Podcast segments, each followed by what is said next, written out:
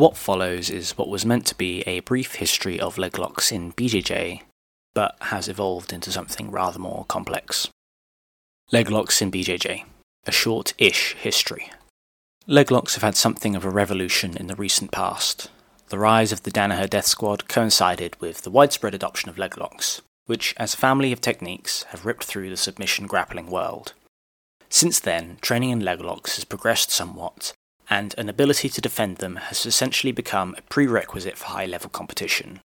But why this glaring hole in the game in the first place? What set the stage for the meteoric rise of leg locks? We take a look at the influences and history behind this aspect of the game. The judo origins of BJJ. We should start with the early days of BJJ. The sport was born out of judo, as taught by Maeda, a direct student of Kano, judo's founder, to students in Brazil, initially in the 1910s. Carlos Gracie, and later Helio Gracie, were among his first cohort of students. There were other prominent students at the time, one of whom was Luis Franca, who went on to found his own jiu-jitsu lineage, that later Oswaldo Fadda trained under, but there's more on him later. Judo at the time was a much freer art than its modern iteration. Before creating his martial art, Kano trained under two jiu-jitsu schools, one focusing on groundwork and one on throws and takedowns. There were fewer rules and submissions, with no initial ban on leg locks. Extended groundwork made up a more significant part of the game. Judo's headquarters, the Kodokan, was founded in 1882, and very few independent rules had been brought in by the 1910s and the start of Maeda's teachings in Brazil. He was a ground fighting specialist and lightly taught his lessons as such. But this was compounded by the small frame of Helio Gracie, causing him to develop his Gracie Jiu-Jitsu into the anti-athletic, ground-fighting focused path that we see today. Leg locks were naturally a part of the Gracie Jiu-Jitsu game.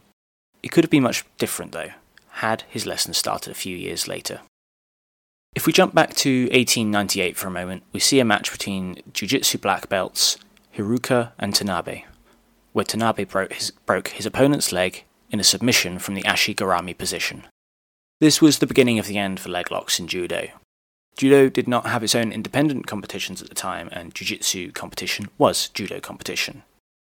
The next year, there was a formal hearing on the selection of rules for jiu-jitsu matches, where Kano called for a ban on leg locks due to their apparent danger.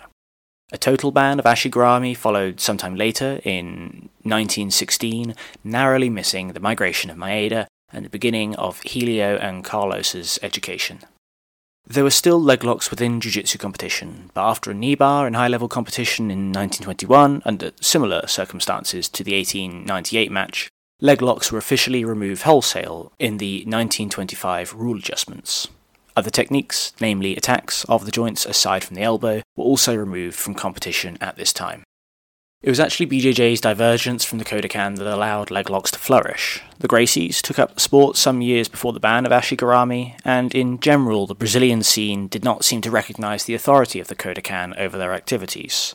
There was also a philosophical divergence that existed, where judo emphasised the importance of helping society and within the way it was taught, likely influencing them to remove the most dangerous techniques from their curriculum, while Gracie Jiu-Jitsu concerned itself primarily with the effectiveness of the art and the efficiency of movement.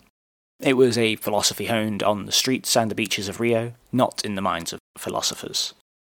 That said, though there was no outright ban in Gracie Jiu-Jitsu, Kodokan choices did influence the curriculum, and footlocks soon became an underdeveloped part of the game. A clash of schools. The next chapter in our story brings back the Luis Franca lineage and his student Oswaldo Fadda. Franca moved to Rio, as the Gracies had done, and began teaching jiu-jitsu. His own student base appeared to focus on police officers, servicemen, and the poor of the favelas.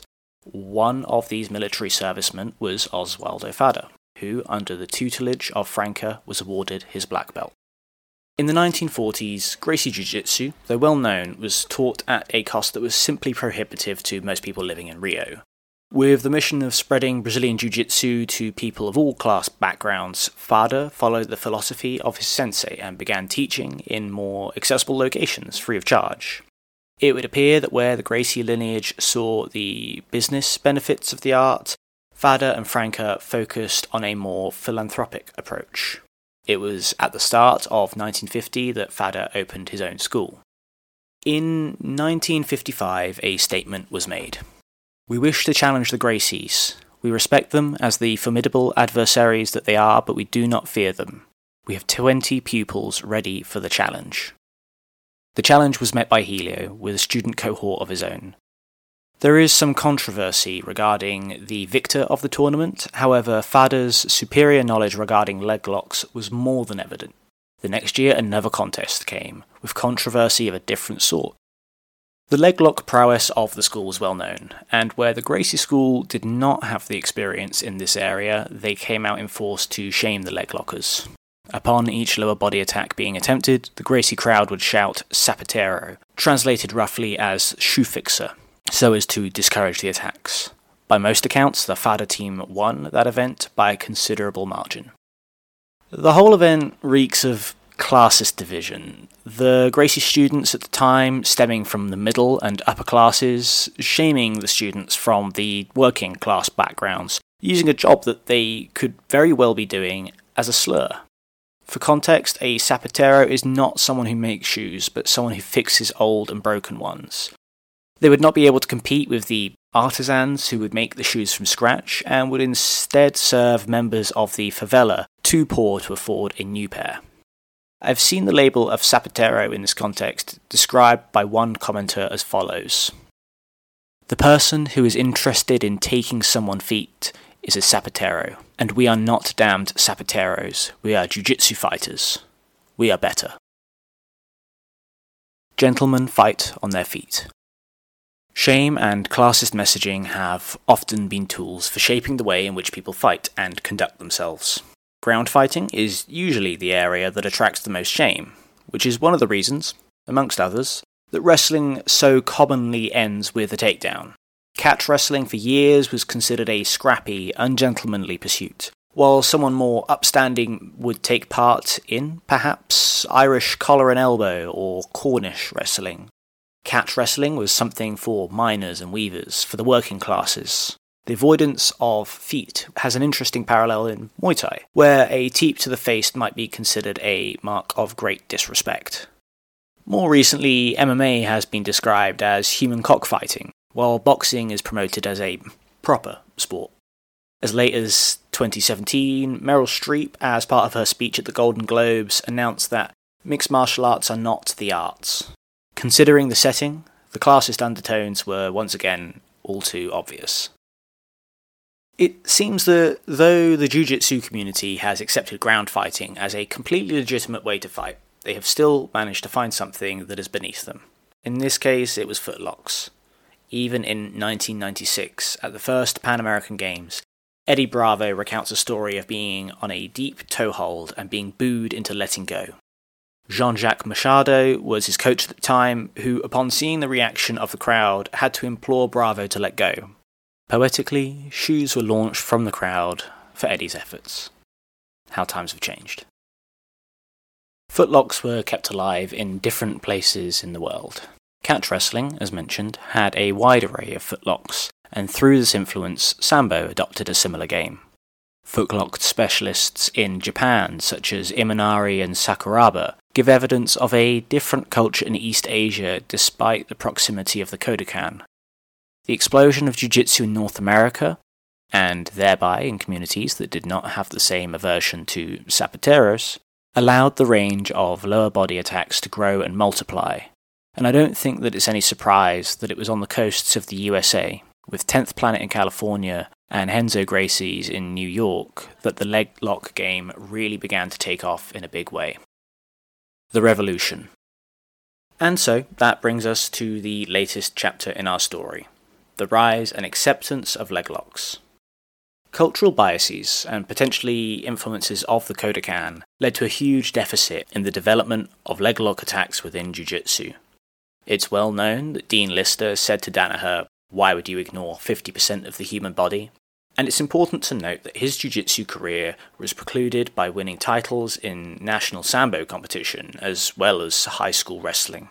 Lister was in a perfect position to explore those techniques which were shunned by the BJJ community at large.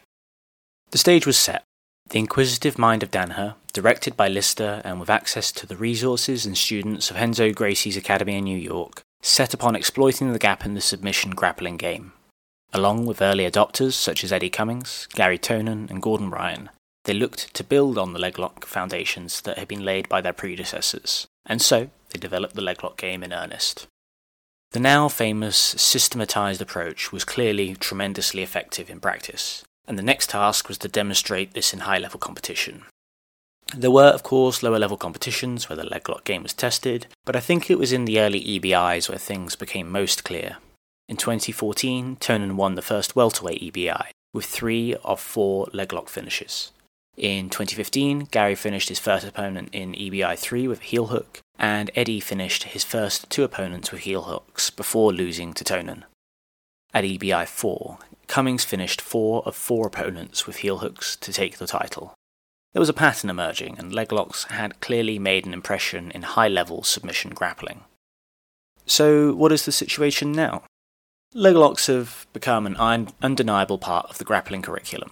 Outside of the Danaher Death Squad, there are far more than individual terrifying outliers such as Rousimar Palhares, who I would be remiss for not mentioning in this article. Leglock specialists have become a staple. From Absolute MMA, Craig Jones stormed into the BJJ scene and tapped out the legend Leandro Lo after softening him up with a leglock. Lachlan Giles, from the same team, was heralded as a hero after coming third in the 2019 ADCC Absolute, again using leglocks. This time, his own system, different from that designed by the Danaher Death Squad. Finally, in 2021, the IBJJF officially sanctioned no-gi leglocks in their brown and black belt divisions. Times are changing. Leglocks are no longer shamed by the community, and there's something to be said for being the leglock specialist at your gym. Entire games are built around these techniques, and tournaments are won and lost on a proper understanding of them. They can still be a blind spot in gyms though, as it's happened on more than a few occasions where I've visited places, only to find that it is not part of their game, and it's something that few there know. I myself realised not so long ago that I have neglected this part of the game, and it was in need of serious development. There is a little way to go yet, until they are fully integrated at all levels. There will be evolutions to come, and I'm interested to see what the future brings us.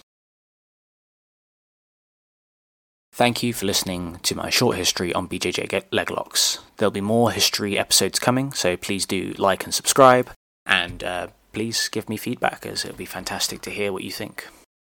You can find us on all major streaming platforms as Combat Thoughts. You can follow us on Instagram. There's a blog, there's a podcast, and we cover everything from jiu-jitsu to boxing to martial arts in general. So I hope you enjoy.